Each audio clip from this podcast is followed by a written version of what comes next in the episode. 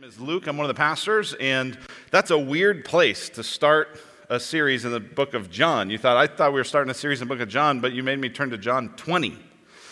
What what the heck? Well, that'll make more sense here um, in just a minute. Uh, let me just see, kind of show of hands, and if you're watching online, you can raise your hand, and that's fine too. But how many of you like documentaries? How many of you like watching documentaries? Yeah, an amazing number of hands here in this room. My guess is a lot of you online. Uh, that might be actually what you decide to switch over to here in just a couple minutes, is to a, a, a documentary. Um, it's crazy now because of streaming and Netflix um, how much more available documentaries are. Like, I don't think a lot of us used to go see documentaries unless you kind of found one on some weird you know, high numbered cable channel. Like we didn't used to watch them much, but we watch them a bunch now. And uh, in a year that's just been really, really challenging, one of the best parts for me of 2020 so far has been the documentary about the, the 90s Bulls and Michael Jordan called The Last Dance. Did any of you see that? Any of you see The Last Dance? I mean, it was just like the best thing going at one point. Uh, it was kind of the only thing going at one point, um, but it was such a great series. Some of you are like, no, I'm not into that. I'm more of a Tiger King person, and uh, I'm not going to ask you to raise your hand for that or to cheer for that. But, but either way, a big part of this year has been, has been documentaries. One of my favorite movies over the last number of years, I, I actually see quite a bit of movies uh, when theaters are open. Um, and uh, one of my favorite movies over the last few years has been Three Identical Strangers. It's an incredible documentary. And the reality is, a great documentary is, is as good or sometimes even better than just a normal feature film. I mean, they can just be incredible, only it takes place with real, real stuff. Uh, one of the best documentarians, uh, really, of, of kind of this generation has been Ken Burns. He did a documentary on baseball and the Civil War and on jazz, and he's done lots of different documentaries. And here's what Ken Burns says about it He says, I'm friends with Steven Spielberg. The laws of storytelling are the same for both of us, but I often say to him, You can make stuff up, I can't. There's as much drama in what is and what was as there is in anything the human imagination can come up with. He's saying, you know, you get to make stuff up. I have to go with what is and what was, but I can still tell it in a compelling way. And listen, today we begin one of the best documentaries of all time, which is the Gospel of John the Gospel of John. Uh, one of my other favorite documentaries to watch, you can kind of see a theme here between Last Dance and, uh, and ESPN's 30 for 30. I actually think Last Dance was a 30 for 30, but there's these sports documentaries on ESPN called 30 for 30. And at the beginning of each of these documentaries, they have about a, a you know, 60 second or so clip where the director of the film says, Here's what I was trying to do with this movie. Here's, here's what made me think of it. Here's what I wanted to accomplish. And then you see the documentary. And verse 30 really is kind of the same thing. Verse 30 and 31 here. Look again at what it says. It says, Now Jesus did many other signs in the presence of the disciples, which are not written in this book. He goes on to say that he, why he wrote the things that he wrote. But, but that's essentially what he's doing here is he's saying, listen, I was being selective as I figured out what to include in my documentary. I think sometimes when we come to the Gospels, these accounts of Jesus' life Matthew, Mark, and Luke, and John sometimes what happens is we begin to think of it like it's just security camera footage. Right? We kind of imagine that they're just kind of bleh, like kind of throwing up all the different stuff that Jesus did. And the reality is, these Gospels, and John in particular, are not security camera footage. They are like finely crafted documentary films. Here's what that means everything in this book really happened. It, it, it was truth, it really took place. But John isn't just haphazardly kind of security camera footage showing you all the stuff that happened. He, he has a reason, he has a purpose. Right? He's being selective. That's what he says in verse 30. There was a lot of other stuff Jesus did, a lot of other signs that aren't included here. I've intentionally not told you everything. Verse 31 says, But these are written so that you may believe that Jesus is the Christ, the Son of God, that by believing you may have life in his name. Again, Ken Burns, that uh, documentary filmmaker, says this. He says, When somebody tells me what I left out of jazz or baseball, can you imagine that? You know, I don't know how long that baseball documentary is, like 100 years, right? Like the history of baseball has been as long as that documentary. And some people go up to me, and hey, you left this out. He says, Well, the reason is I'm not an encyclopedia. I do not wish for this to be a list of every World Series, every secondary jazz session players. Telling a story is editing. When your significant other says, Honey, how was your day? You don't say, I backed slowly down the driveway, avoiding the garbage can at the curb. Uh, you cut to the chase, you tell stories, you edit. That's what human beings do. Now, now our kids don't do this. This is why telling about our day at dinner is like, come on, move it along. I don't need every detail. Edit, please edit. And John is saying, I'm editing here. Now, again, editing doesn't mean making up, editing doesn't mean creative license. But he's strategically organizing this book for a purpose. And that's where we wanted to start with this passage today. We'll look at John 1 and just begin to plod through it. So, you know, uh, this series of the book of John, it's going to take us through the end of the year and into next year, maybe even most of next year. It's going to be a long one because we want to sit and soak in the beauty of Jesus. We feel like there's just nothing in this world right now that is as important or as life and hope giving as Jesus. Can we say amen online? Can we say amen? There is no other hope that we have but Jesus. So, taking a long time, right? I could get real clever about all these ways to kind of try to communicate to you, and, and that might be valuable, but, but I just want, want to go like, let's look at Jesus. That's what we're doing at Cross Redemption Church, is we're just going to look at Jesus. So here's what we're going to see today as John introduces his approach to this documentary filmmaking. We're going to see who Jesus is. We're going to see what Jesus did, and we're going to see what Jesus wants. Who Jesus is, what Jesus did, and what Jesus wants. And by the way, those three things you're going to see in this passage, so I hope you have your Bible in front of you, and you're going to see this through our whole study of the Gospel of John. So that's where we're going to look today. Let's pray together and let's dive in. I'm excited to dive in. Let's do it. Let's pray. Father in heaven, we thank you for Jesus, the Christ, the Son of God. We thank you for his life and his signs, his death and his resurrection, his teaching, his brilliance, his wisdom, his power, his tenderness and his compassion and his goodness. And Father, we pray now that as we look to this book over these next minutes and over this next year plus, God, that you would focus our attention on the hope that we have in Him. Like it says in Hebrews, Father, could we fix our eyes on Jesus, the author and perfecter of our faith? God, there's so many other competing things for us to fix our eyes on. Help us to fix our eyes on Christ and to see Him and to be invited into the life that He gives. We pray it in Christ's name. Amen. Amen. All right. So, first, we're going to see who Jesus is, who Jesus is. And here's what this passage says that Jesus is the Christ, the Son of God. That's what it says in verse 31. But these things are written so that, right, here's my purpose, so that you may believe that Jesus is the Christ, the Son of God, and that by believing you may have life in his name. So John's got an agenda here. He's being very clear, he's being very transparent, right? Sometimes you wonder that when you watch a documentary go, what's their agenda? I know they have an agenda. John's going, Guilty. I got an agenda. I got an agenda. I want you to see who Jesus is. And who you're going to see Jesus is, is the Christ, the Son of God. Now, that, that word Christ, uh, that word is used 19 times throughout this Gospel of John, so almost one per chapter. And uh, this word Christ is, is really Jesus' title. It's not his last name, right? Like if you sent a letter to Jesus' parents, you wouldn't address it to Mr. and Mrs. Christ right? Sometimes that's how we think of it. Well, Jesus Christ, that's like his last name, like Luke Simmons. No, no, no. It's, it's really Jesus the Christ. And this word Christ is the Greek way, Christos, it's the Greek way of, of talking about the Hebrew idea of a Messiah. So when you see Jesus Christ, what you should be thinking is Jesus Messiah, Jesus the Messiah. Well, what does Messiah mean? Messiah means anointed one. The, the Jews were looking forward to a day when there would be an, a Messiah, an anointed one who would come and would rescue and would deliver the people. Here's a description just of this theologically in the Pocket Dictionary of Theological Terms. Here's what they say The Old Testament people of God came to anticipate a person anointed by the Spirit. Remember, that means anointed one, anointed by the Spirit who would function as king and priest over Israel. Hence, in Jewish theology, the Messiah was the person endowed with special powers and functions by God who would appear as the divinely appointed history climaxing deliverer and ruler of Israel. That's what a Messiah was, right? Just some background on this because you got to understand this, this term Christ. It's not his name, it's his title.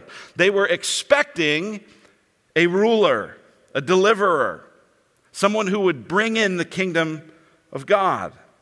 Now, here's what's fascinating when you look at it with Jesus, and we actually see this even in this verse, is that Jesus both fulfills that expectation and redefines it.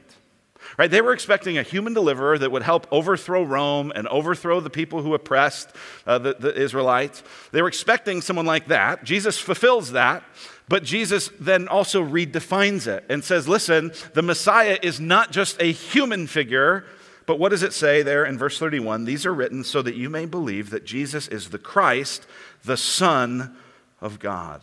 That's another key phrase in the Gospel of John the Son of God or the Son. This is used 29 times. Over a hundred times in the book of John, Jesus refers to God as Father. That was not how most Jews talked about God. They talked about him as Lord. They would rarely even say the name God. They definitely didn't talk about him as Father, but Jesus does. And, and in doing so, Jesus is saying, Yes, I'm the Messiah, but I'm also divine. It's a claim to divinity. I want to show you a, a very clear example of this in John chapter 10. In John chapter 10, verse 24, everyone's trying to figure out, you'll see as we get through this, everyone's trying to figure out who is this guy? What's he really about? What's he doing? And here's what it says in John 10 24. So the Jews gathered around him and said to him, How long will you keep us in suspense? If you are the Christ, tell us plainly. Right? If you're the Messiah, if you're the anointed one, just say it. Come on, dude. Like, quit holding out on us. Just tell us. Jesus, now listen how, because remember, when they say, Are you the Christ? What their meaning is, Are you the human ruler that's come? Watch how Jesus redefines this. Jesus answered them, I told you, and you do not believe. The works that I do in my Father's name bear witness about me, but you do not believe because you are not among my sheep. My sheep hear my voice, and I know them, and they follow me. I give them eternal life, and they will never perish, and no one will snatch them out of my hand.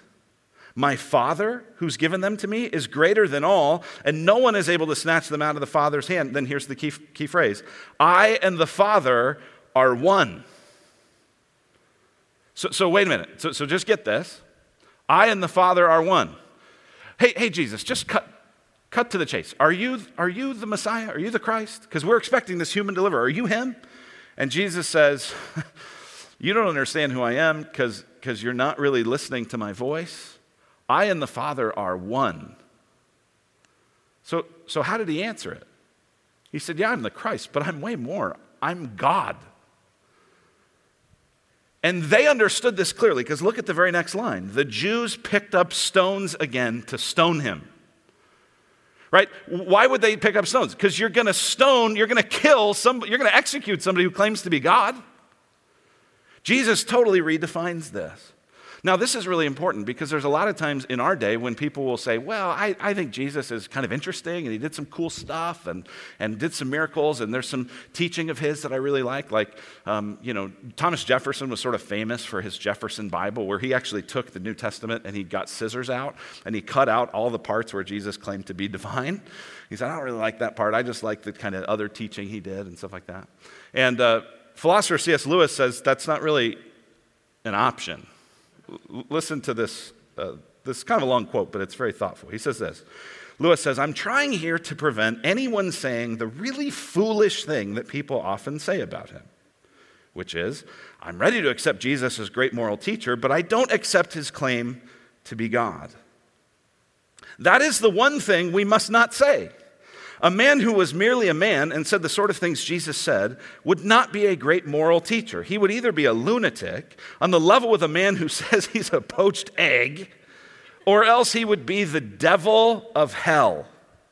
You must make your choice. Either this man was and is the Son of God, or else a madman, or something worse. You can shut him up for a fool, you can spit at him and kill him as a demon, or you can fall at his feet and call him Lord and God. But let us not come with any patronizing nonsense about his being a great human teacher. He has not left that option open to us. That's how strong of a claim Jesus is making here in the Gospel of John. And, and John is just being very clear about it. I've written it for this reason. Here's my agenda. Here's why I made the film. Here's why I wrote the book, so that you would believe that he's the Christ, the Son of God. And by the way, have life in his name. We'll talk about that in a minute. Now, you might say, well, but couldn't this all just be a legend, right? That's another option. Maybe Jesus was a liar. He wasn't really God. Maybe he was crazy, the poached egg theory. Or maybe this is all just made up. Maybe it's just a legend. Here's the thing the, the, guy writing this was an eyewitness of Jesus, and he was a Jew. And Jews were fiercely monotheistic, which meant they were not in any way about to claim that some person was actually God. But John and all the other disciples, who were all Jews, who would be radically against claiming that a person was God, write down that Jesus is God. Why?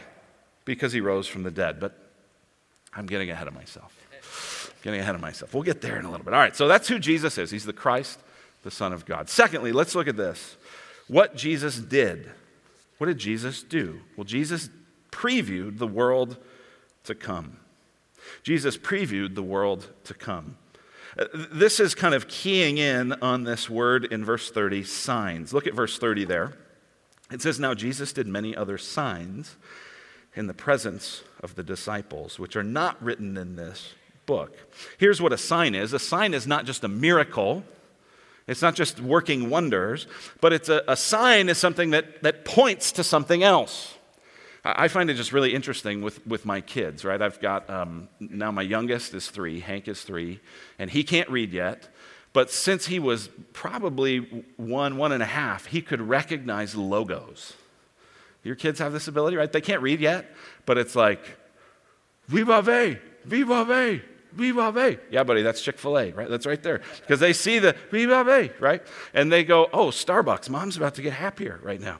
And they, right, like, and they just, they can see, they can see the logos and, and they go, oh, they're, you know, but here's the thing that sign, that Chick fil A sign, that Starbucks sign, right? They know brands. They go, oh, that's Nike, that's this, right? Because they, they can see the logo, they can see the brand, they can see the sign. But, but, but the sign for Chick fil A out by the road, that's not the Chick fil A, it's just pointing you to the Chick fil A. The sign for Starbucks isn't the Starbucks, it's pointing you, here's where you go to get happy or whatever. And, and, so, so what, what John's saying is here, I've written some signs. I've put some markers in here so that you would look to something else. I don't want you to get just so focused on the sign itself. I want you to focus on what it points to. Now, there are seven signs in John. Now, here's what's fascinating is the first six, everybody agrees, all the commentators, all the scholar agree what the first six signs are. Here, in, in chapter 2, Jesus turns water into wine, and it explicitly there says this is the first of the signs that he did. In chapter 4, he heals a sick boy. That's also explicitly described as a sign. He quits, he, along the way, he doesn't quite explicitly say it quite as often. So he turns water into wine. He heals a sick boy. He heals a paralyzed man. He feeds the 5,000. He heals a man uh, that was born blind. And he raises Lazarus from the dead. These are these seven or six signs that all take place in the first 12 chapters of the book. And, and so all the scholars, all the people agree okay, these are the six signs. These things are legit. These things are, the, are the, the signs that John has in mind. But then everybody debates what the seventh one is. Is it Jesus walking on the water? Is it something else, right? Because there's other miracles that, that Jesus does. But what does John have in mind here in terms of a sign? Well, it's interesting because when you look at all of these, the water into wine is Jesus. Th- this one's a really interesting one. We'll see it in a, I don't know, a month or so. We'll get to John 2. And, and there's all, these, all this water at a wedding, or all, they've run out of wine. There's all these water jugs. And Jesus changes the water into wine, and they say, This is the best wine we've had. And you go, Well, wait a minute. That doesn't, like, that doesn't heal anybody. That doesn't fix anybody. Like, what is that about? And that's the one that John says, this is the first sign. Well, what's it a sign of? It's a sign that when you trust Jesus, the party's on its way. It's coming, right? It's a way of saying, hey, Jesus has come to bring the new heavens, to bring the new earth. There's all this prophecy in Isaiah that talks about how uh, wine will flow when the kingdom comes. It's Jesus' way of announcing the kingdom of God is here, right? In Mark, he explicitly says, the kingdom of God is at hand. Repent and believe the gospel. In John, he just gives you a sign of what the kingdom is, and he turns the water into wine.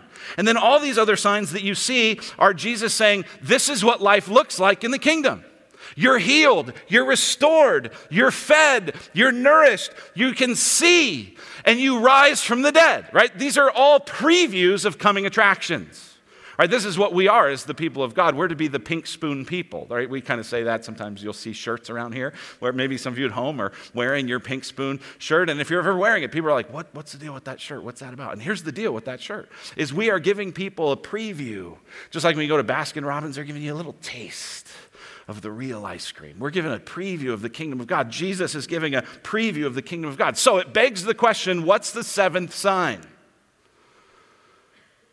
And I won't leave you in suspense. I think, and a lot of other scholars agree with this, um, that the seventh sign is Jesus' death and resurrection. Because the book begins by saying, In the beginning, God. And it's talking about how Jesus is ushering in new creation, giving a preview of what's to come. And that culminates when Jesus dies for sin, killing the biggest enemy that we have, and rises again to be a preview of the life in the kingdom of God. And so that is the sign. And John is writing all of this to say, hey, you have a bright future. You have a future where you do not have to be afraid of sickness and death, where th- that is not the end of your story. Because Jesus rose, Jesus is generous, and Jesus is coming again. So, who is Jesus? He's the Christ, the Son of God. What did he do? He previewed the world to come. And finally, what does Jesus want? What does Jesus want? Here's what he wants He wants you. You. To have life in him. Turn to, turn to your neighbor and say, You, right? If you're watching at home, turn to someone in your house and watch you. If you're by yourself, just point it at yourself. Say, You. You. He wants you to have life in him. Look at verse 31. But these are written so that you may believe that Jesus is the Christ, the Son of God, and that by believing you might have life in his name. Now, that word you is a plural word. It could be translated as y'all. Right? So some of you are like, yeah, that's more, that's more my, my speed, right? Y'all, right? That's what he's saying. I wrote this stuff so that y'all would have life in his name. Anybody who wants to come, anyone who wants to taste, anyone who wants to trust can have life in his name. One last quote by Ken Burns. I, I, I, saw this quote and it just floored me. He says this My job as a documentarian, my job is to wake the dead. That's what I do for a living. And John's like, You stole that from me. because that's what John's saying. I wrote this to wake you from the dead. I, woke, I, I wrote this to give you life.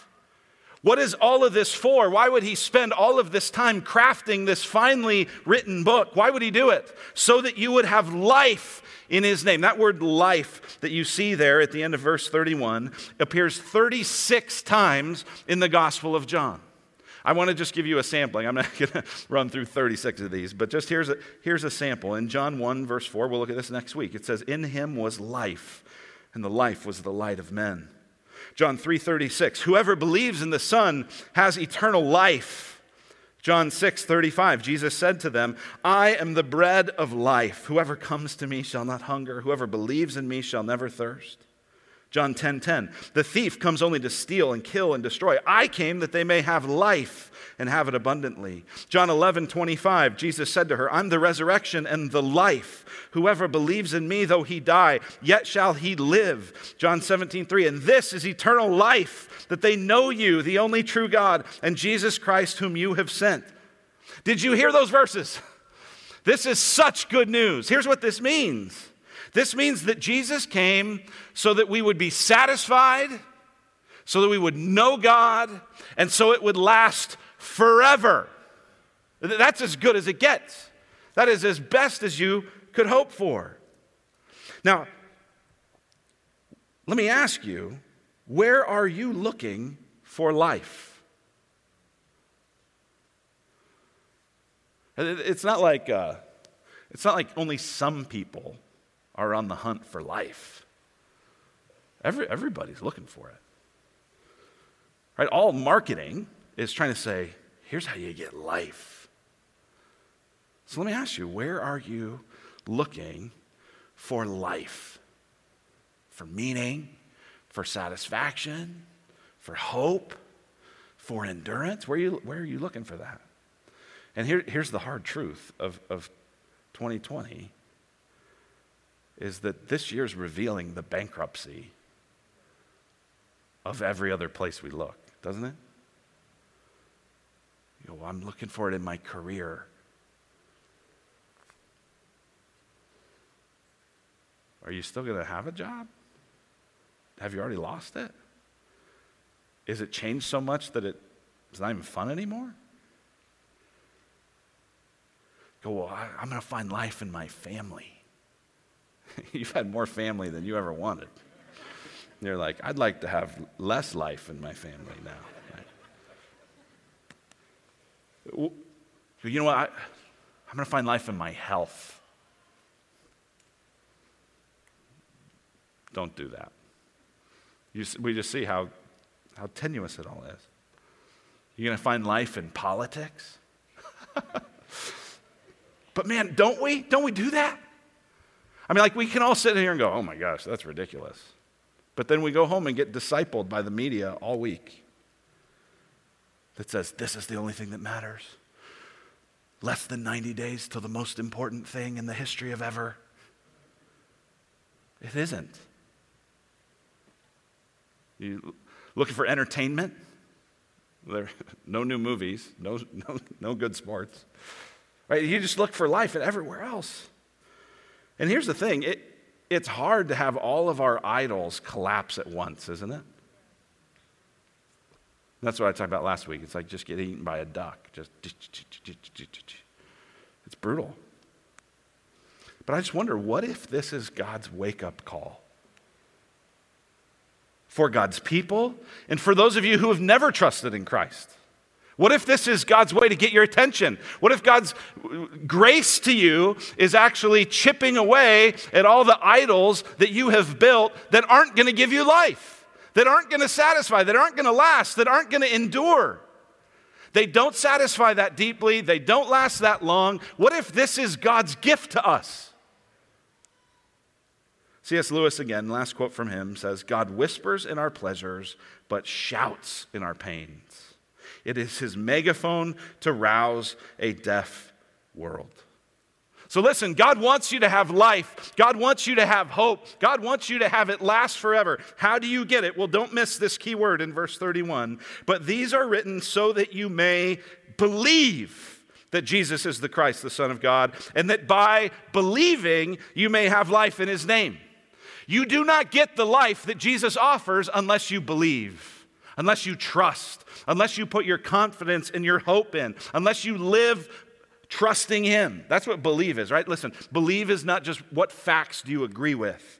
Believe is, is about the orientation of your heart that says, This is where I stand. This is what I live for. This is what drives me. And listen, Jesus says, if you will live for Him, if you will believe in Him, if you will trust in Him, that He is offering you a life that endures. That's what we're going to see in this book. That's what we're seeing as we look through the Gospel of John is Jesus, the Son of God, who died and rose as a preview of the life to come so that we could begin to taste it now. Get this.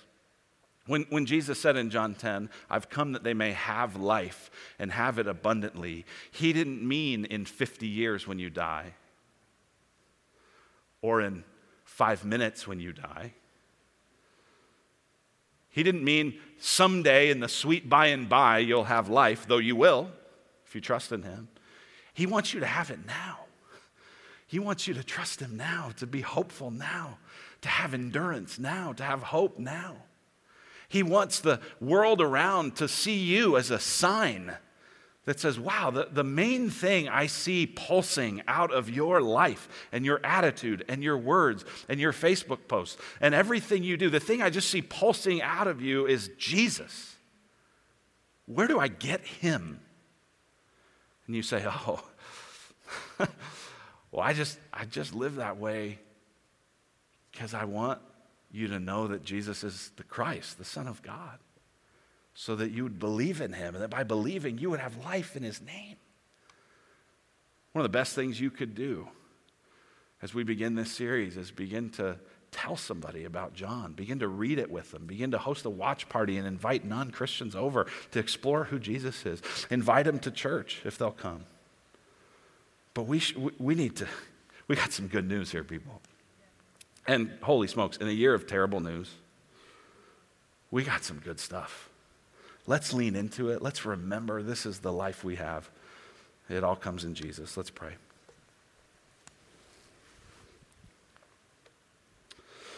Father in heaven, we thank you uh, so much for your grace to us, and we thank you that you have given us your grace by sending Jesus.